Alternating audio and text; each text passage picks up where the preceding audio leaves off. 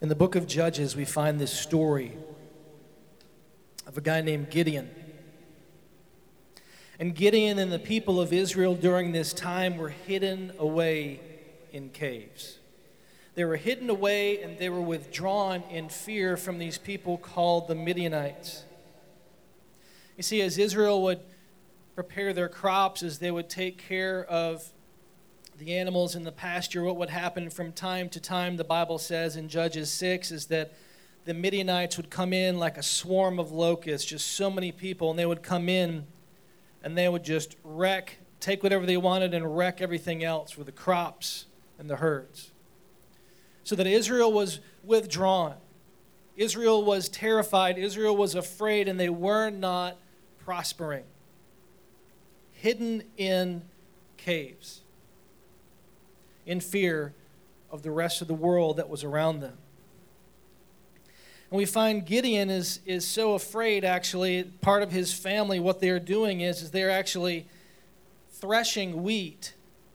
And typically, of course, this is an outdoor activity, threshing of wheat, in other words, getting everything off the plant for the wheat to get your grain and whatnot. And he was thresh, threshing wheat inside of a wine press not where you would typically do it. Everything that they were doing was, was done in secret to keep it away from the Midianites, to protect what they had. When you're afraid, you withdraw. In this case, they were in caves and they were protecting everything that they had. They were not really living.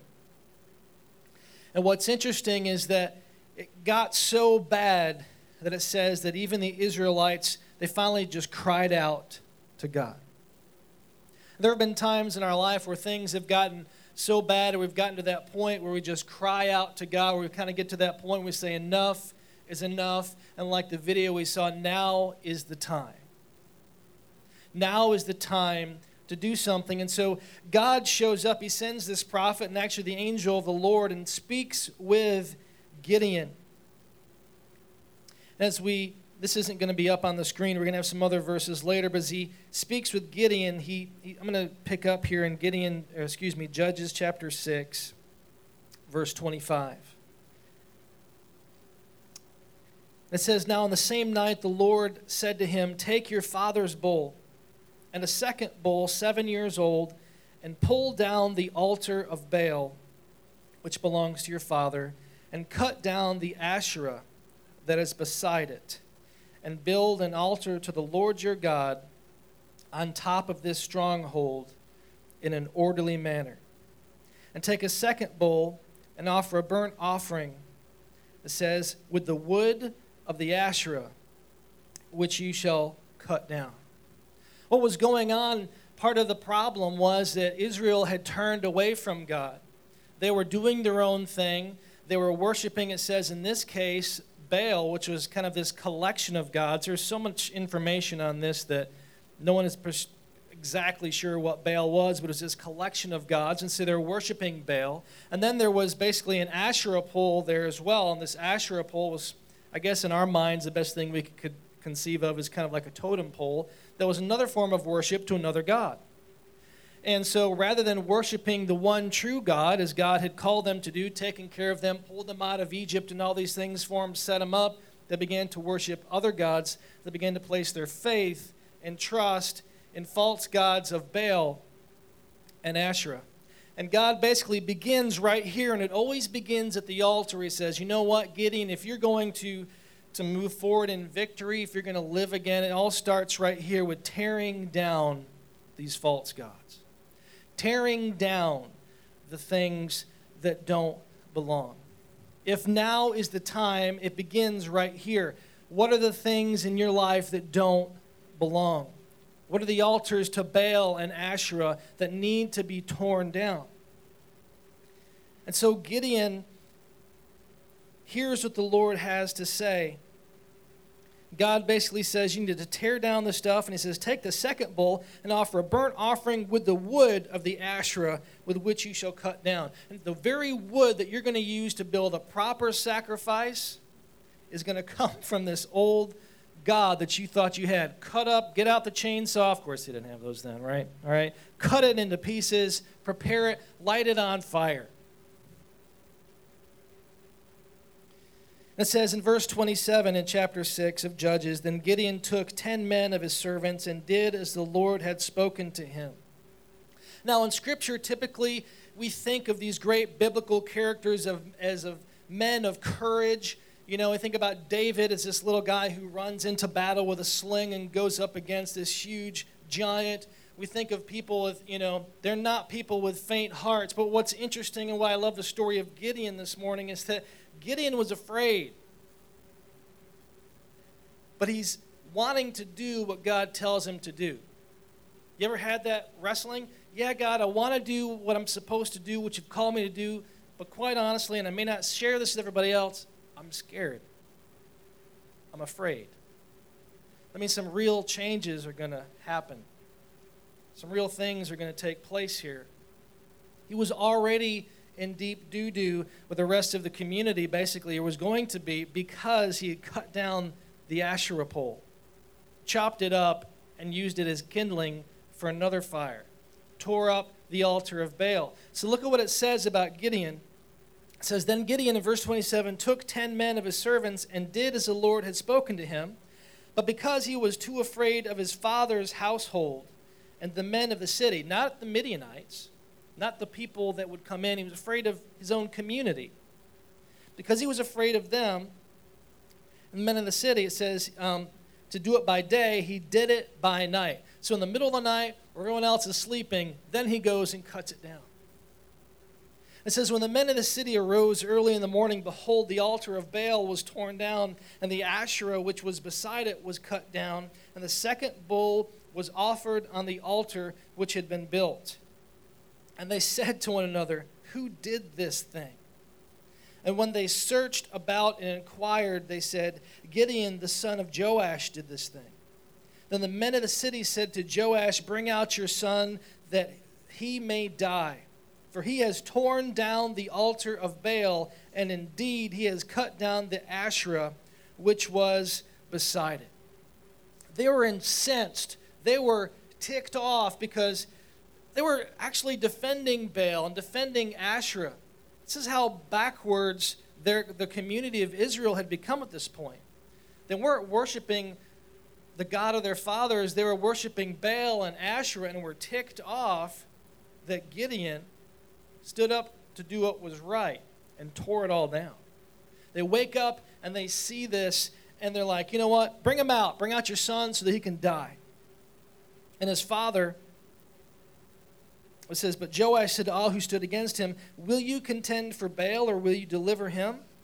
Whoever will plead for him shall be put to death by morning. If he is a god, let him contend for himself, because someone has torn down his altar. It says, Therefore, on that day, they named him um, Jerubbaal, or if I'm even saying that correctly, that is to say, let Baal contend against him, because he had torn down his altar. Let Baal deal with him. His father, at least, stood up for him. Now, in the book of Judges, what's cool as well in the same chapter is God has called Gideon to take a stand. He's called Gideon to get up and to fight the Midianites. But he is, as he says to God, you know, I'm, I'm part of the smallest clan in all of Israel. And he, this is where we get the story of the, of the fleece. You ever heard this before? You know, God, if this is really you, I'm going to put out a fleece. I'm going to ask if if I know if this is really you, then make the fleece wet. If it's not you, then then I'll know. But this is what it says. Let's look at it in verse 36. And Gideon said to God, If you will deliver Israel through me, as you have spoken, behold, I will put a fleece of wool in the threshing floor. If there's dew on the fleece only, and if it's dry in all the ground, then I will know that you will deliver Israel through me, as you have spoken. And it was so. When he arose early the next morning, he squeezed the fleece, he drained the dew from the fleece. A bowl full of water was there. And then Gideon says to God one more time, he says, Let's do the opposite. This is part of his fear. This is part of his freaking out. How do I really know this is you calling me to do this? Just little old Gideon, terrified to begin with. I've already got myself in hot water. If I'm supposed to do this, if I'm supposed to go up against this army of people that comes in with so many, they were thinking the numbers I've read about 135,000 Midianites that would come in. If you've called me to do this, I really, really need to know because what? What are you thinking? I don't want to what? Die. I don't want to die. I don't want to do this. And so he asked God, you know, do the opposite. Make the ground wet and the, the fleece dry. And, and, and he says, Lord, don't be angry at me for this. And what's really cool in this story is we see God's grace in this. God, God um, allows this to happen. He says, okay, I'll show you. And he does it another time later on where he confirms and says, I'm with you. Don't be afraid. And so this happens. Now, look what happens. This is a great aspect of this story. It says, Then Gideon, this is in chapter 7, and all the people who were with him rose early and camped beside the spring of Harod. And the camp of Midian was on the north side of them, by the hill of Moriah in the valley. And the Lord said to Gideon, The people who are with you are too many for me to give Midian into their hands. Basically, what Gideon had done is he kind of put out the call to the rest of Israel. Who's going to show up? Because now's the time for us to fight these Midianites. And a bunch of people had come in. He had a total of 32,000 people, 32,000 Israelites that all came together ready to do battle. But God says something to him Gideon, and let's already think about this 32,000 against 135,000. Okay? That's some pretty bad odds. But this is what God says to him. He says, The Lord said to Gideon, The people who are with you are too many. You got too many people. You got to scale back. There are too many of me, too many people for me to give Midian into your hands. For Israel would become boastful, saying, My own power has delivered me. I can't, can't do it like this. When you think about it, it makes sense because the people at that point weren't even worshiping God as they, they should have. Things of you know Baal and Asherah taking place just in, in his community. So he says, I want you to do this. I want you to tell the people of these 32,000 is anybody scared? Anybody afraid? It's kind of a theme in these couple of chapters. Then you can go home. God says, Gideon, that's what you tell them. If anybody's scared, knock on the knees. I think that's actually in the scripture there, depending on the version. Then you can go home. It's okay. We'll see how many leave. Maybe they'll get it down to the number that's best. So Gideon says this, and 22,000 people leave. Can you imagine Gideon thinking, Lord, are you. We're hiding in caves. I'm threshing wheat in a wine press.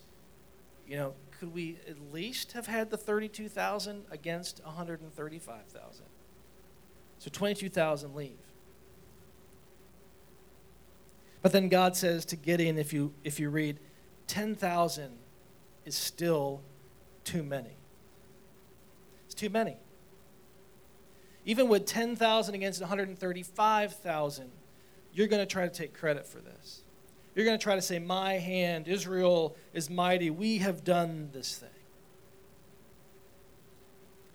And so he says something really strange. This is how you're going to pare it down. We're going to go and, and, and, hey, guys, let's go get a drink before we go into battle, okay? Now, as they go to drink, Gideon, I want you to pay attention. Out of 10,000 people, I don't know how you figured this all out, I guess. But out of 10,000 people, if they go up to drink, there's going to be some that kneel down to drink, and there's going to be some, it says this, that are going to lap water up like a dog. And that's how you're going to separate. So, as it boils down to it, out of the 10,000, there's 300 people that lap up water like a dog. And God says, Those are your guys. And the rest of the thousands are gone. First of all, there's this huge aspect of really? God, 300 people against 135,000. If you're Gideon, you want to say, You're out of your mind. But then the real question, what the preacher says, right, is do you trust God? Is it about your effort? Is it about what you do? Or is it about what God's going to do?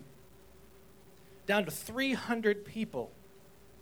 And what's funny to me is that God chooses the most unlikely of people. Yeah, pick out the ones that drink water like a dog. Those are your warriors. Really? I got to take 300 weirdos with me into battle? It's probably a stretch, I'm sure. Okay. But it's an awkward thing. 300 people getting ready to go into battle against 135,000. If I'm getting at this point, I'm thinking, well, maybe hiding in the cave isn't all that bad. Maybe I got to make my bread in a wine press, whatever. At least I'm getting by. But basically, like the video, God is telling Gideon, now is the time. We all face those moments in our life, in our church, in, in, in all kinds of areas where we say, now's the time. Now's the time. And so Gideon gets ready for battle. After it's been pared down to 300, this is what happened ne- happens next. It says, Now the same night it came about that the Lord said to him, Arise and go down against the camp, for I have given it into your hands. But I love this. But if you are afraid, if you're afraid, to me, I'd be like, yeah, I'm afraid. Getting, if you are afraid to go down, go down with Purah, your servant, down to the camp, and you will hear what they say. And afterward, your hands will be strengthened, that you may go down against the camp. I'm going to give you a little bit of encouragement. Isn't this amazing to see? When we think about God in the Old Testament, we don't think about God being gentle and concerned with people's fears at times. We think of the strong, mighty, and crazy battles and all these things. And we definitely have a crazy battle here. But every step of the way, he is with Gideon's fear. He is with Gideon to comfort him, but at the same time stretching him, saying, We're going to do it with 300 people. But if you're afraid, go ahead and go down and, and listen to what happens. So they go down and they listen, and basically, as, as the story in Scripture goes, they, they get close enough to hear men talking in the Midianite camp. And, and one of the guys is like, I've had a dream of this, this loaf of bread, this small loaf of bread that came tumbling into the, the, the camp. And that everybody was crazy. And everybody, I don't, I have to read what he actually says here. Um, it says, Behold, I had a dream, and a loaf of barley bread was tumbling into the camp of Midian.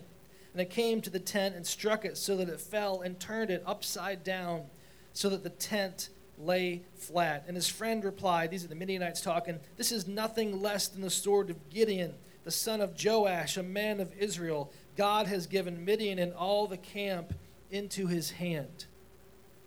Where does this come from? Why is Gideon all of a sudden have this great name? This guy who's hiding away in caves. This guy who's threshing wheat in a wine press. But it's like the Lord has gone ahead and, and, and as one, one writer puts it, did some psychological warfare. Well, they've already had these dreams and they're freaked out about what could happen in battle. Even though it says, the Bible says that they just covered the land like locusts with, with their warriors and their camels and all, all these things, they were way, they way outnumbered the rest. It says, when Gideon heard the account of the dream and its interpretation, he bowed in worship. And he returned to the camp of Israel and said, Arise, for the Lord has given the camp of Midian into your hands. And then with the 300, it says he divided the 300 men into three companies. And he put trumpets and empty pitchers or uh, into the hands of all of them with torches inside the pitchers or, or clay pots, essentially.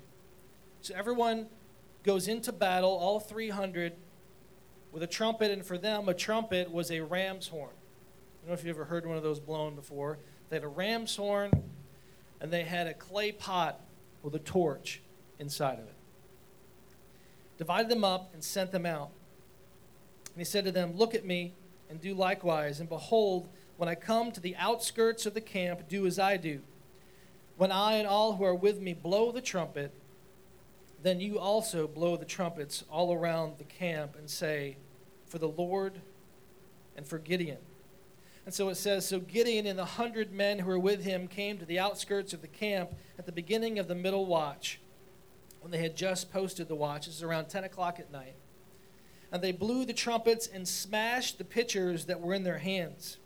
And when the three companies blew the trumpets and broke the pitchers, they held the torches in their left hands and the trumpets in their right hands for blowing and cried, A sword for the Lord and for Gideon. Each stood in his place around the camp, and all the army ran, crying out as they fled. When they blew 300 trumpets, the Lord set the sword of one against another, even throughout the whole army. And the army fled as far as Beth Shittah toward Zerah, as far as the edge of Abel Mecholah by Tabbath. The men of Israel were summoned from Naphtali and Asher and all of Manasseh, and it says that they pursued Midian. What did they go into battle with? They didn't even have a sword. Some commentators say they didn't even have the metal remaining to make swords. They didn't have other weapons other than this. They went into battle, 300 men, with a trumpet, with a ram's horn, and with a torch inside of a pot. That's what they went into battle with. The whole point of this, of course, is faith in the Lord. Faith that, the, that God is going to do the work with 300 men.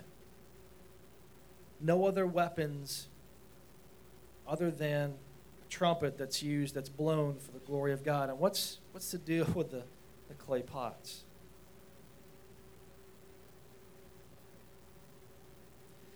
Let's step back and think about a few things. It's a huge aspect, obviously, of trusting God in this passage that we've read today. In trusting God, again, the altars that belong to Baal and Asher, the things that don't belong, need to come down. And here's the other thing it's not the size of our rank that's important, but the size of our God. It's not about how many people you have going into battle. It's about how big God is. That didn't even have, in the world's terms, a legitimate weapon. The trust could not be in themselves, it had to be in God. And in faithfulness, Gideon and the rest of the men walked into battle faithfully following what the Lord had called them to do. And it was the Lord who fought.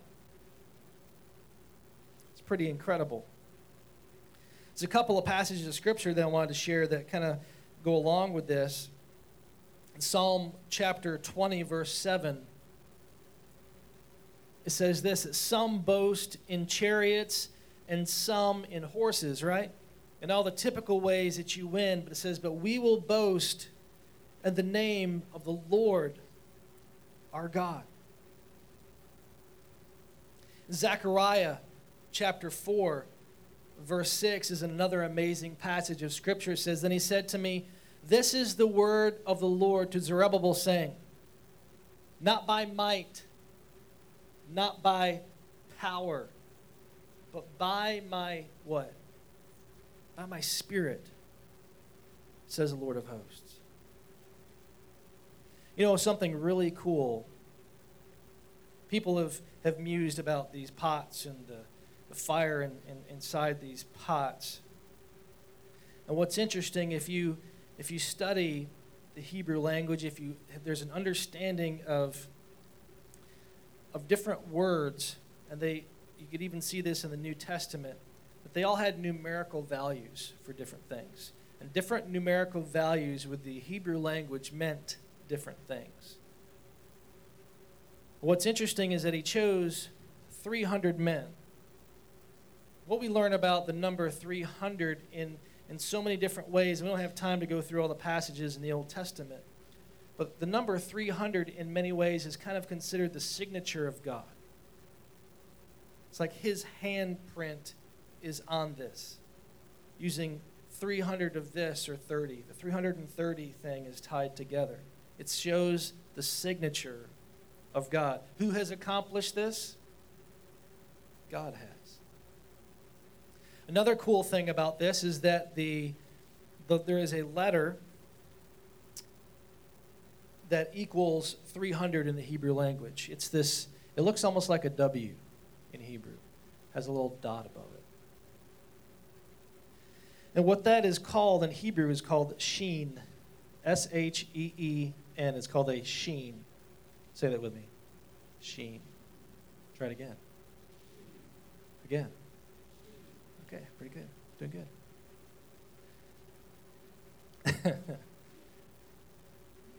Sheen has to do with illumination. Sheen has to do with fire. Not just fire, the fire of the Holy Spirit. God tells 300 men, his signature, to go in and to break pots, throw the pots and break the pots and let the flame illuminate. What do we see? What's he saying? The power of the Holy Spirit will accomplish this. Power Holy Spirit. You know, there's a couple of amazing passages as we think about this one in particular. It says in 2 Corinthians chapter 4, but we have this treasure in earthen vessels, so that the surpassing greatness of the power will be of God and not from ourselves. The Bible says you are a clay pot. You are an earthen vessel, and the treasure that's within us, as Scripture says, is what? Is nothing but the same. It is the Holy Spirit of God in clay pots. It's not by our might, it's not by our strength, but it's by the Holy Spirit. It's by the power of God. One of my favorite passages, too, in Scripture comes from 1 Corinthians chapter 1. It says this, and it, you know, God, if God's called us to do something as individuals, if God has called us to do something as a church, we think sometimes how we're going to accomplish it how in the world are we going to move forward? And, and this is a great passage. It says, For consider your calling, brethren, that there were not many wise according to the flesh, not many mighty, not many noble. But this is what God loves to do. It says, But God has chosen the foolish things of the world to shame the wise. God has chosen the weak things of the world to shame the things which are strong, and the base things of the world, and the despised God has chosen, the things that are not, so that he may nullify the things that are. So that, and this was his concern with Gideon, so that no man may boast before God. God likes to take the unlikely thing and use it. God likes to take the thing that everyone else says, there's no way. The things that are small, the things that are weak, the things that no one else thinks that they can accomplish this and says, this is what I want to use. And if God removes things from your life, if He scales things back, if He takes things away, let it be nothing more in your mind than preparation for Him about to do a great thing. Because the trust is not in ourselves, it's in who? It's in Him. We ourselves are only clay pots, but what's inside is the fire of the Holy Spirit. So that 300 men take down an army of 130,000. 35,000 because the power of God. You know, this past week I've been spending a lot of time thinking about the vision that we have as a church. We, um, as some of you know, I think the majority at this point comes to my mind. This past week, we, we lost someone. Her name was Liz.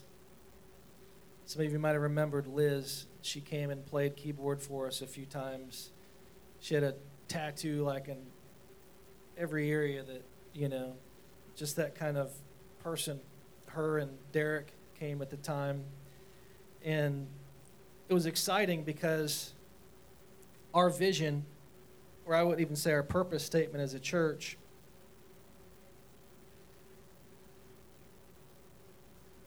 going back and forth in my notes, says this. It says, Because we believe real life is only found with Jesus, we seek to reconnect people to the church and welcome the broken and outcast with grace to receive the healing and life he offers. That's what we're about. There are those that have been part of the church at one time, but they, they haven't been to church in forever. Who's going to reach out to them and say, Come back? And there's a world full of broken people. There's a world full of, of outcasts. There's the, the guys that are drinking water like a dog, right? The 300. There's a world full of people that need the Lord. One of the things that took place this week, of course, you know, Liz passed away. And we went to the visitation, and there was a there was a tree there. Coolest thing I've ever seen at something like this know what the tree was made out of, but there were branches, and what you were what you were supposed to do was to go over and to to take a card and to write a memory down that you had of Liz, and to clip it onto the tree, and take a thing of seeds with you to plant. That as they bloomed, you'd remember, you remember Liz. And Diane took a card and, and wrote down a memory that she had with Liz that said that she remembered talking about Liz because we were going to ask her to play keyboards with us. And a lot of other churches possibly say, well, you know, Liz, you haven't been in church in, in ages and years, and you've got these other issues and this kind of stuff going. I'm sorry, you can't be a part of the worship band. And so, in her mind, knowing that kind of stuff, she was like, she told Diane, not worthy. I'm not worthy to get up here and to play keyboard. And the real the truth is for all of us, none of us are worthy. None of us are worthy to stand up here and to lead in worship. Because what we just read in Scripture, we, God says, I'm going to take the things that are not and make them as though they are. I'm going to take the weak things and use them. I'm going to take the people that, that no one else would use and use them. God loves to confound the wise.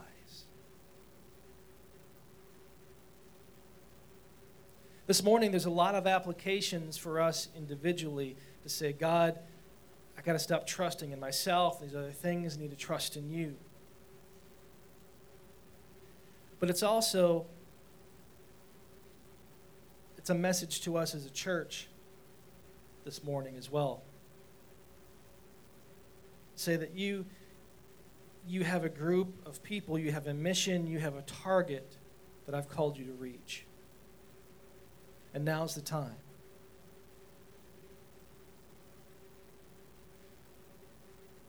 You know, I hate that Liz is gone. But one of the things I'm happy about was that she found a place that she could go to.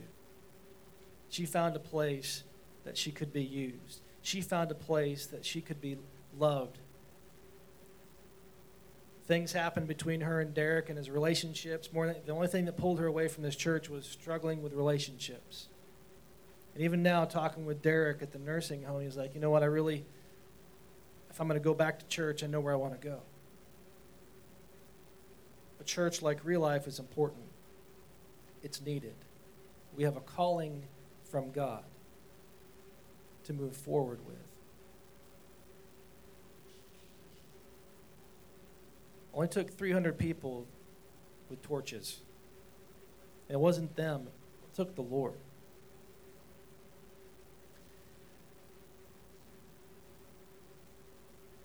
This morning, there's all kinds of things we consider our lives that we're facing. There might be some things that just seem just seem huge to you. That just seem insurmountable. You might have felt like you've been hidden away in a cave. You're afraid and you just don't want to come out and fight anymore.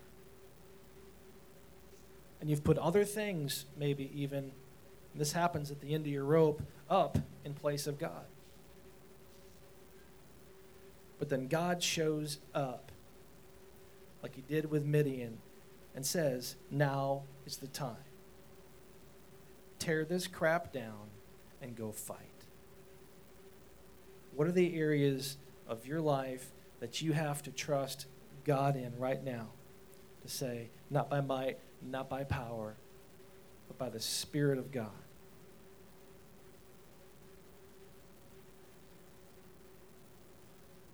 There is no issue that is too big for him. Nothing. It's all about his power. Would you stand with me this morning? We're going to sing one final song.